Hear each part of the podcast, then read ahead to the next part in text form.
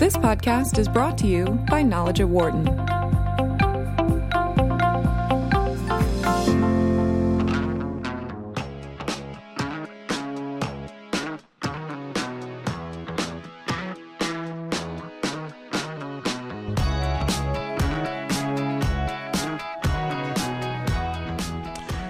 Knowledge at Wharton here on Sirius XM 132 Business Radio, powered by the Wharton School. Thanks for spending part of your day with us.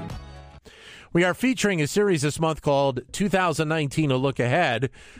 Today, we're going to turn our attention in part to the banking sector. Banks have done well under the Trump administration, which has worked on cutting regulations. At the same time, in 2018, some banks found themselves in quite a bit of trouble. Deutsche Bank was involved in a tax evasion scandal. Wells Fargo agreed to pay $575 million to settle investigations involving various practices. Citibank agreed to pay 38.7 million to settle charges related to the American depository uh, depository receipts. And with the economy going strong, the Federal Reserve has raised interest rates several times to make sure that the economy doesn't overheat and lead to more economic strife. But that has drawn criticism from President Trump, who claims that those moves are hurting the economy. So, what, what might we see with the Fed and the banks in 2019? We asked that question and more of Peter Conti Brown, Assistant Professor of Business Studies and Legal Ethics here at the Wharton School, and Dr. Lisa Cook, who's an Associate Professor of Economics and International Relations at at Michigan State University. Peter, Lisa, Happy New Year to you both. Thank you for your time. You bet. Glad to be here. Thank you, Peter. Great to have you. We'll have Lisa with us in just a second. So, uh, Peter, uh, th- this year, obviously, this past year, obviously, was a a, uh, a significant one with banks having to deal with all sorts of uh, financial strife uh, because of, of their practices we are a decade out now from the financial crisis, and I've mentioned this with you a couple of times that it is still surprising that we see the level of issue with some of these banks today, knowing what happened a decade ago.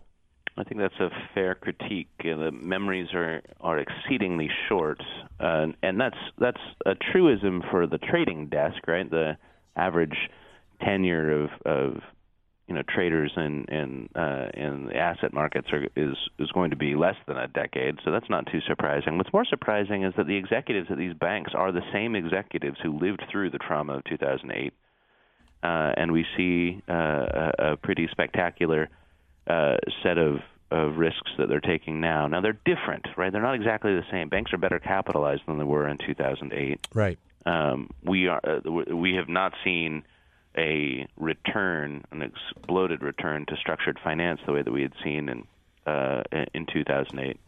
What I'm more worried about, frankly, is just how much uh, legal risk these banks have been exposed to, in particular on uh, questions of fraud, whether we're talking about 1MDB and Goldman Sachs, uh, or we're talking about Wells Fargo and consumer fraud, or we're talking about a whole a number of banks and and money laundering concerns, Deutsche being the most prominent of these. We're seeing a, a set of, of, of really spectacular risk taking around legal liability uh, that is and continues to be very troubling.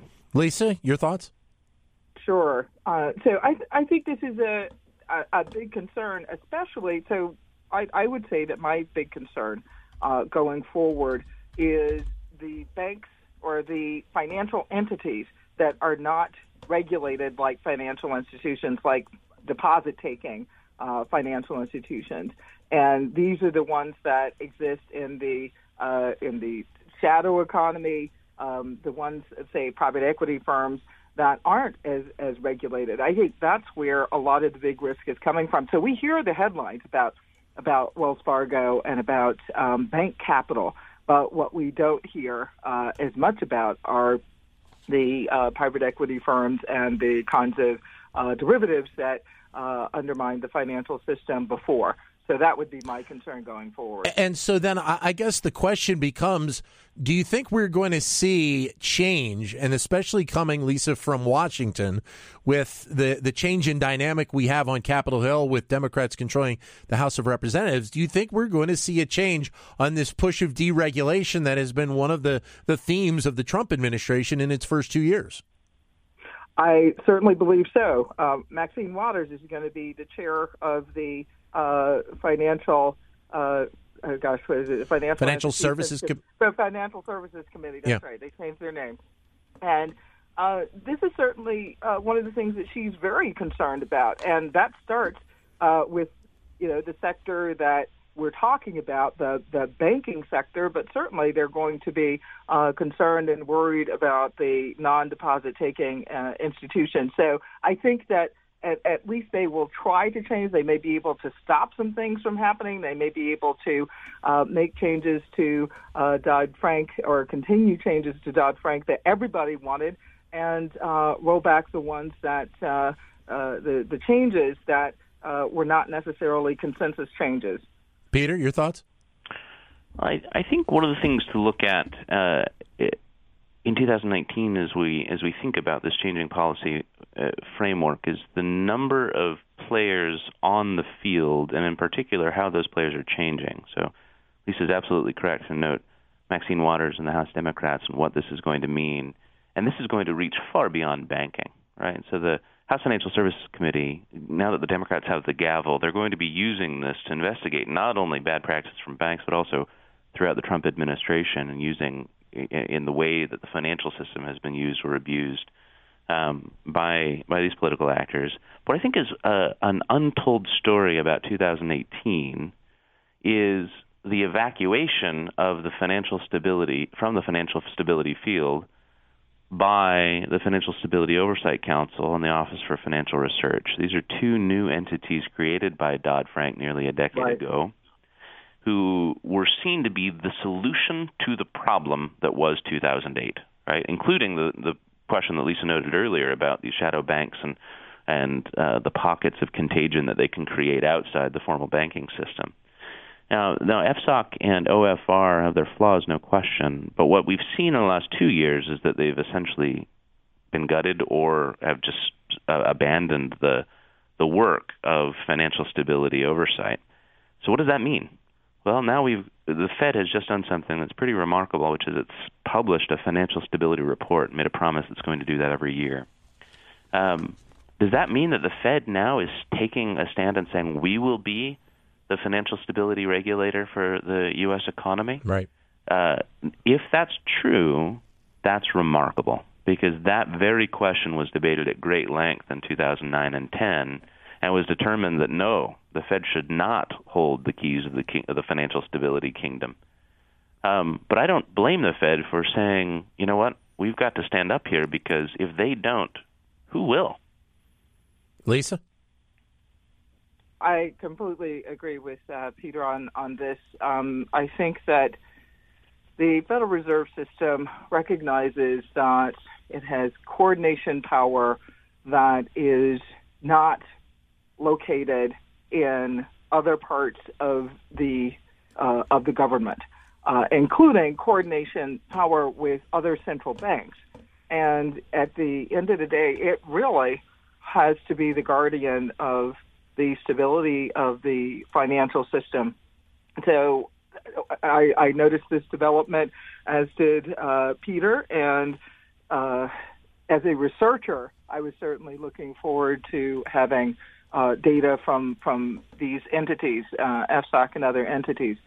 But it it just seems as though there's not the the organization, the will to be able to uh, to to do this, and the Fed can't wait for this. The Federal Reserve System can't can't wait for this.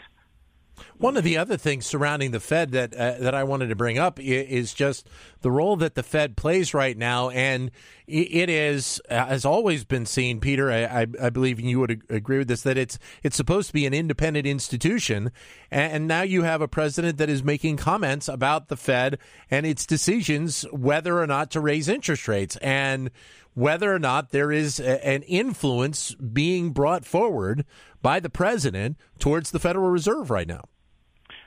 I think there's there's so much misunderstanding about what it means when we say that the central bank, the Fed in this case, should be independent. You know, and um, as we've discussed at length before, Dan, independence is not an all or nothing phenomenon. You don't you know turn on the switch and all of a sudden the Fed is independent and turn it off and and it you know ceases to exist.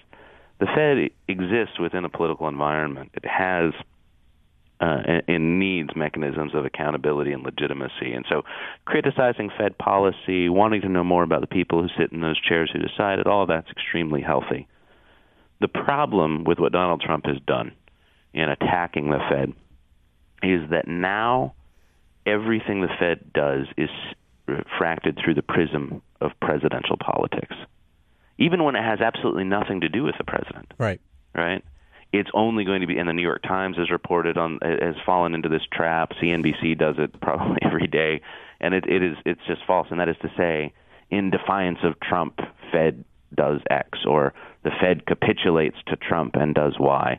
Um, when in fact we have absolutely no evidence that the Fed's policymaking decisions are are directly reacting to presidential critiques but that's all that people really pay attention to. I'll tell you, December 23rd, when the president started, uh, when it was leaked that the president was thinking about firing Jay Powell, those next three days, I probably got called by more journalists from more countries than the rest of my professional life combined, because people love a fight, and that's what they're going to focus on.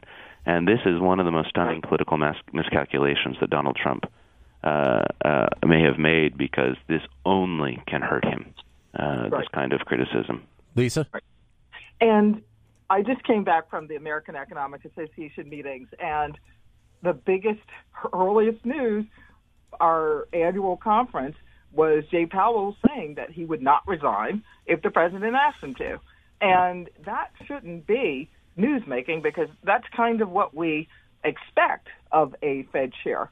Yeah. But it was newsmaking, and I think I, I certainly agree uh, with Peter that this is very dangerous for news organizations to start seeing what the uh, Federal Reserve does as being either um, pro or anti uh, President Trump or any uh, any president, because certainly all presidents have had their qualms with uh, with with Fed chairs or FOMCs, the division the uh, decisions of the Federal Reserve System, but this seems to be quite a bit of overreach, and I think there is a misunderstanding about what the Fed does and why independence, as we typically study it in economics, is important.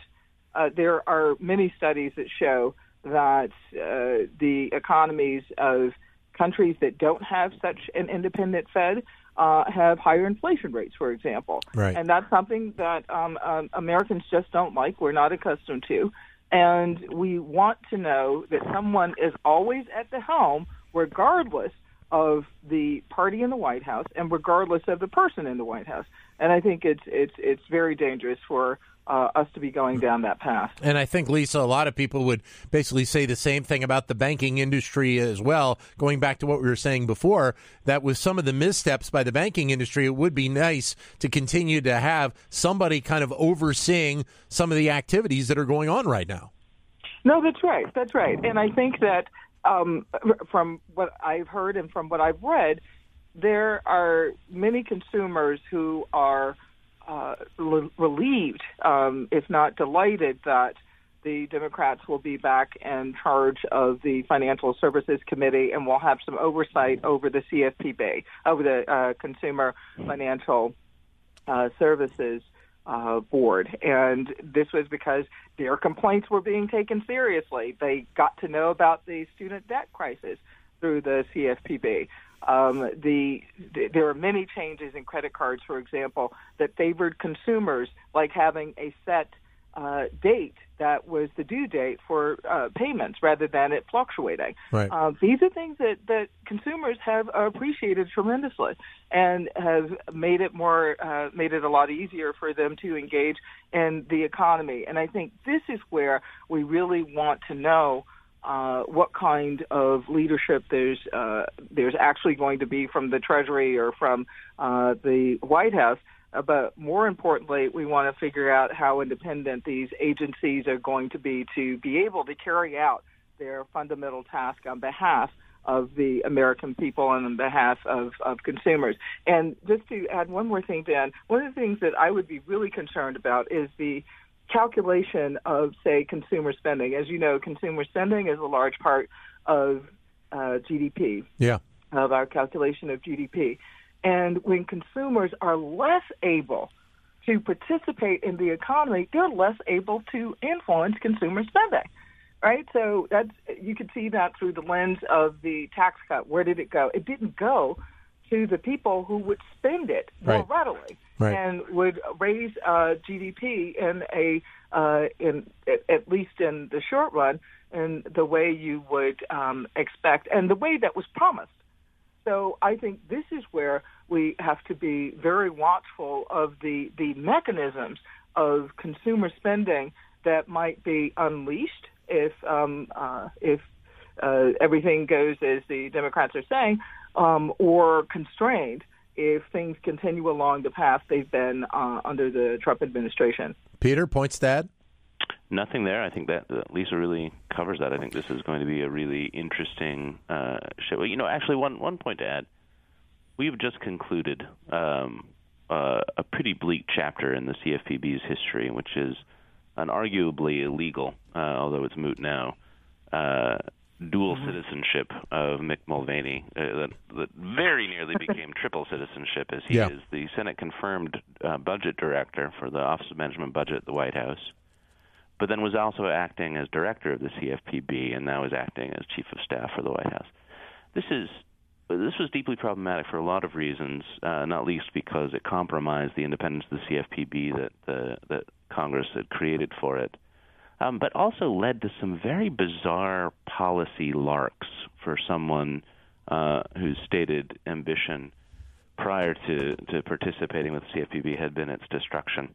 So, just to give you one example that blessedly is going to recede into history as a footnote.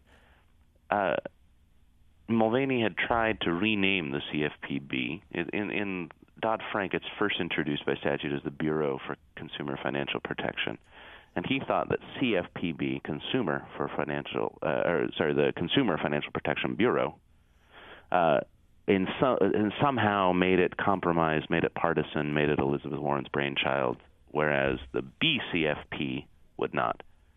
You're already bored listening to me say this, right? Right, this right, yeah. incredibly stupid point, but it was going to cost banks a huge amount of money just to reformat their compliance systems with that bureau. So now oh, President Trump has uh, just a completely silly, very expensive, very wasteful little lark. And, and blessedly, that's over. No, I'm not. I'm not a, a, a huge fan of the new CFPB director, but she has been appointed by the president, confirmed by the Senate, and I was very happy to see that one of her first decisions was saying, "Yeah, we're not going to change the name of the bureau. That's silly. Let's move on to other things." So my hope is that even though uh, you know, President Trump is not President Obama, his personnel appointments are going to differ then, that maybe we'll develop with the House Democrats and with the Senate a kind of administrative and bureaucratic logic that will allow for uh, just the laws that we all agree don't talk about controversies, the regular stuff that we all agree needs to be enforced can be enforced outside of this hyper partisan environment that can lead to absurdities like the is it called the CFPB or is it the BS uh, BCFB or whatever. you got a lot of alphabet there, Peter, huh? Uh, yeah, yeah. Well, let me, let me ask you, Lisa, as we move forward with, with the banking industry as a whole, uh, we are obviously in a time now where we are seeing more and more uh, digital and, and AI coming forward in, in, in many businesses. And, and the mm-hmm. banking sector is one of those as well. And, and obviously, there's also the concern uh, of protecting personal data as well. So, uh, how is the banking sector sector doing now, and and will they do well with all of those elements moving forward? Because it, it seems like a lot of businesses out there are having issues with that. Thinking about Facebook being one of them. Oh, yes, yes, that is certainly a big concern. And it's a, a big concern for several reasons. So, privacy is, is one issue, and I think that that is the, the issue that is um, fairly well known. You articulated it well, Dan. And I think that another issue, though, is how AI, how algorithms will be used to make banking decisions. So rather than having a credit committee make a decision, for example, having an algorithm uh, make a decision. And what we know from a lot of these algorithms is that they amplify a number of, of biases contained in the decision making of human beings. So we might have, you know, a little bit of bias, you know, and uh, or epsilon bias, and then it becomes two epsilon when uh, when AI is doing it. So you may have a lot of people kicked out of the financial system, and often these are uh, the folks who would be the large consumers that I was talking about, who would contribute to the uh, economy, would spend uh, a lot of money, would we would get most of our bang for our buck if we were getting money and the economy in their hands. They may be the ones kicked out. And I think that's a really big concern.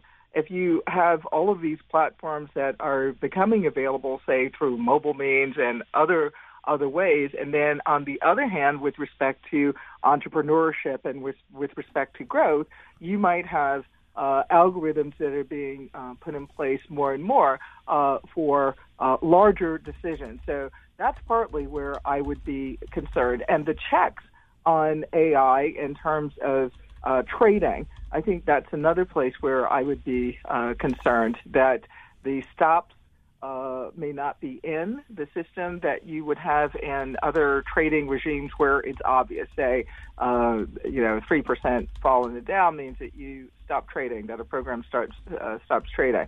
But if it's all algorithms talking to one another, they, that may not be perceived um, quickly enough, and we may have a, a catastrophe on our hands. So I certainly think that the Federal Reserve is reacting to that by uh, doing more machine learning itself, incorporating more uh, more AI into its own uh, analysis. And I, I, certainly hope there are. That's a, uh, the indication that I get. Uh, but I think it would do uh, the Federal Reserve well to to get that kind of toolkit going on its own behalf. Peter, your thoughts? Yeah, you know, it's one of the trickiest issues. We've used technology to execute capital markets trades almost since the beginning of capital markets trading itself in the 17th century, and and watching human intuition design the technological apparatus through which these kinds of trades are executed, and then catch up as humans reacting against the technological systems they created. It's just a fascinating pattern throughout history so I'm I'm with Lisa. I'm extremely eager to see how we navigate these as these technologies become even more sophisticated, and those who design them ever further away from uh, uh, the details of uh, of these trades.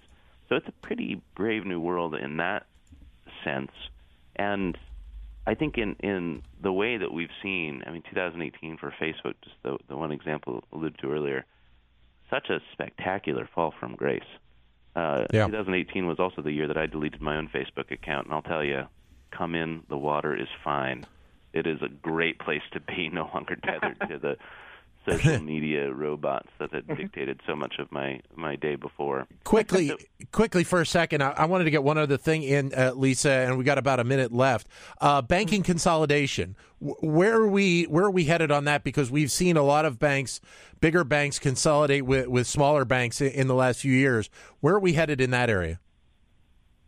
I think into the abyss. There is no such thing as an optimal size of uh, a bank. Like there's, I mean, I think larger and larger banks are, are vanity projects. Now that we have the ability to cross barriers that used to be physical, and now they're not physical. So I'm not sure. Um, I, I think these are, are vanity projects. I don't think any any good can come from this. And too big to fail becomes much more of a reality the larger right. these things get. Peter, about 30 seconds. Executive pay and bonuses in the banking industry.